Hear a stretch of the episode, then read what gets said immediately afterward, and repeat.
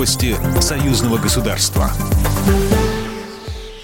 Здравствуйте, в студии Екатерина Шевцова. Каковы перспективы у союзного государства после пандемии?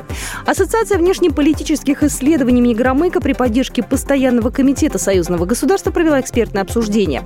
Участники мероприятия, а ими стали около 100 чиновников, дипломатов, бизнесменов, экспертов, международников, общественных деятелей из России и Беларуси, искали ответы на вопросы, касающиеся состояния и перспектив российско-белорусского интеграционного проекта. В режиме видеоконференции обсудили вызовы последнего времени. О достижениях Григорий Рапота, государственный секретарь Союзного государства. Если были какие-то противоречия, они как-то обостряются. Если были какие-то споры, они тоже приобретают особо острый характер. А, но вместе с тем, если были какие-то достижения, о них не говорят, но они являются как раз тем стабилизирующим фактором, который позволяет нам не пойти в разнос пример Григорий Рапота привел высокоскоростную магистраль Санкт-Петербург-Гамбург через Минск. Первый этап этого проекта как раз соединить рельсами России и Беларусь.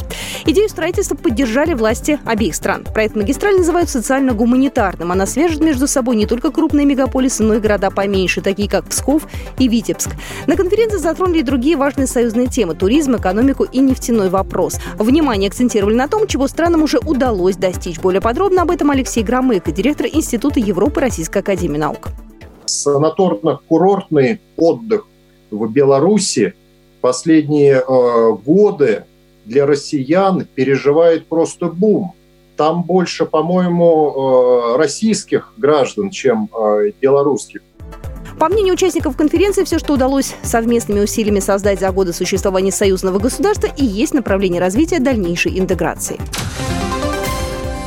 Министерство энергетики Беларуси направило в «Газпром» письмо с предложением обсудить поставки газа в 2020 году и методику расчета цены на топливо в 2021 году, сообщает ТАСС.